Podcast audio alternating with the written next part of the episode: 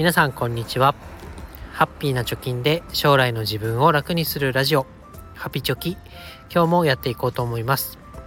このラジオでは2人の子供の教育費や時代の変化に対応するお金として10年かけて貯金ゼロからブログと投資で1000万円を貯めるということを目標に発信をしております。現在地としては残り8年と8ヶ月で499万円を貯めると。いうことになっております。え今日は積立 NISA を始めるって一体どういうこと？ということで、まあ、5つのポイントで理解をしましょうというテーマで話していきたいなと思います。来年からね、新 NISA がスタートするよということで、今からでもね、積立 NISA を始めてみましょうとか、新 NISA で資産形成をスタートさせましょうって言うけどどういう意味って思う人いませんかね？私が積立 NISA を始める時に積立 NISA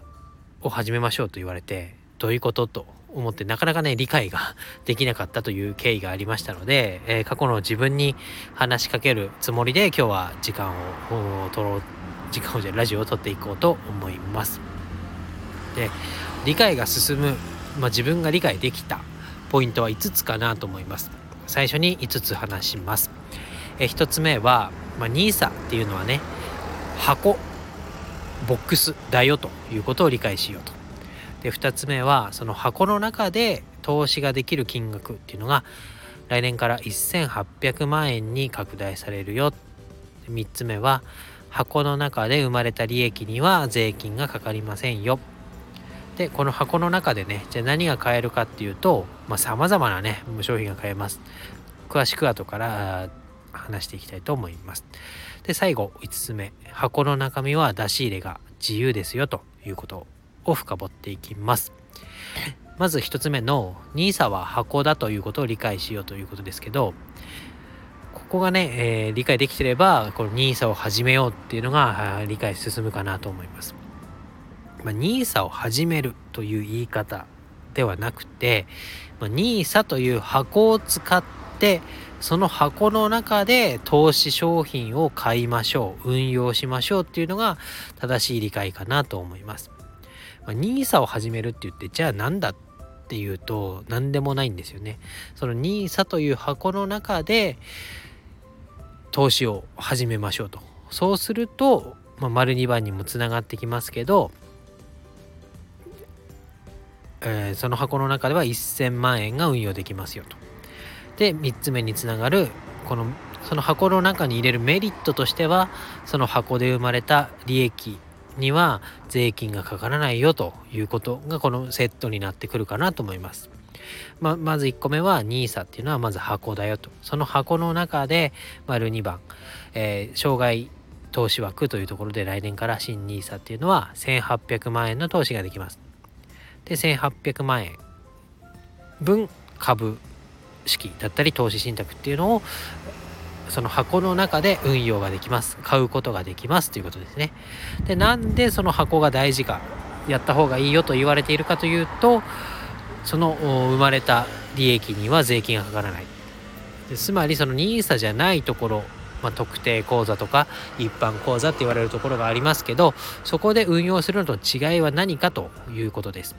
それは株高で銘柄を買ってその商品が仮に買った時より高くなってるよとそうすると利益が出てるわけですから売って自分にその利益を戻そうと自分の手元にその利益分を確保しようという動きが発生しますよね。でそうなった時にはその一般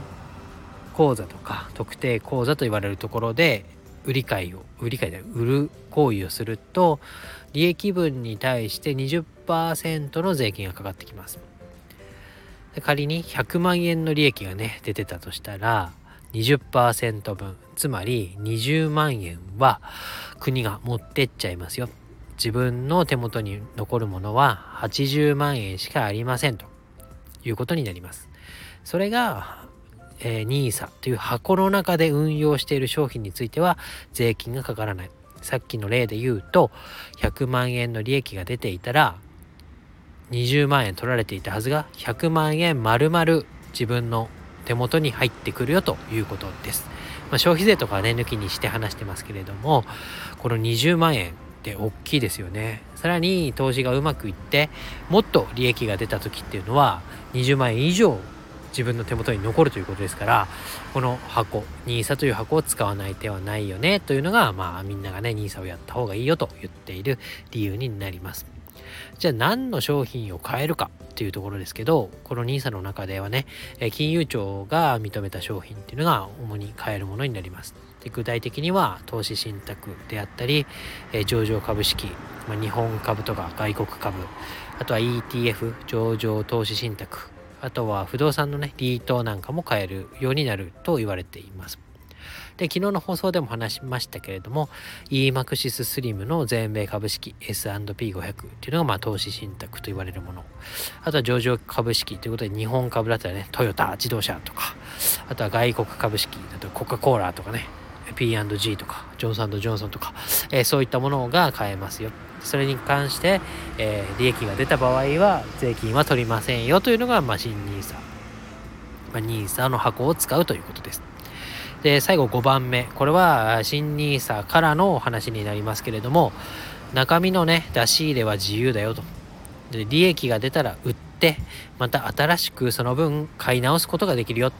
その時に、まあ、1万円で買ったものが、例えば10万円に膨らんで、で10万円分売ったとしても、えー、投資枠1800万円から10万円分が引かれるんじゃなくて、もともと買っていた1万円分の買い直しができるよと。なので、1800万のうち、仮に1万円で買ったものが10万円に膨らんで10万円分売ったとして、1万7900、1万7090万円、1万7000 1万790万円分の投資枠が残るのではなくて、もともとの買った1万円分なので、1万7000え違う1799万円分の投資枠が残るよということです。なので、えー、お得にね買い売り買いができるようになるよということがまた新たにね、えー、設けられた制度になります。でここまで聞いてね、えー、まだ始めてない方っていうのは一気に理解するのは難しいと思います。なので、まあ、現行の積立 NISA っていうのは、えー、来年からの新 NISA とは別枠で運用できるということが発表されてますから今のうちにね、えー、年間40万円まで運用ができる現行の積立 NISA を、まあ、1万円でもね始めてみるっていうのが大事かなと思います。でこれをやってみるともう NISA をやってみたらいいよっていう意味がより深く理解できると思いますし実際にやってみてで、え、これを今売ったらどうなるかとかねこういう商品を買ったらどういう動きが出るかとかねそういうところも分かってくると、まあ、NISA を始める。NISA を始めましょうって言われてる意味がより深く理解できて自分の実感値としても得られるものが多いんじゃないかなと思います。ということでまだ積み立て NISA ねやってない方いらっしゃいましたら、えーブログの URL 記事を貼っておきますので、ぜひ講座解説のやりながらね、えー、この記事を見ながら講座解説進めてみたらいいかなと思います。まあ実際に貼ってる記事はジュニア NISA の講座解説記事ですけれども、まあ、名義が自分か子供かだけですので、ぜひ参考にしてみてください。えー、楽天証券の講座解説記事を貼っておきます。ということで今日は NISA を始めましょうとは実際どういうこと？ということで5つのポイントを挙げてお話ししてきました。ない分かりやすかったよとか NISA 始めてみようと思ったという方は是非いいねボタンを押していただければと思います。今日は以上です。バイバイ。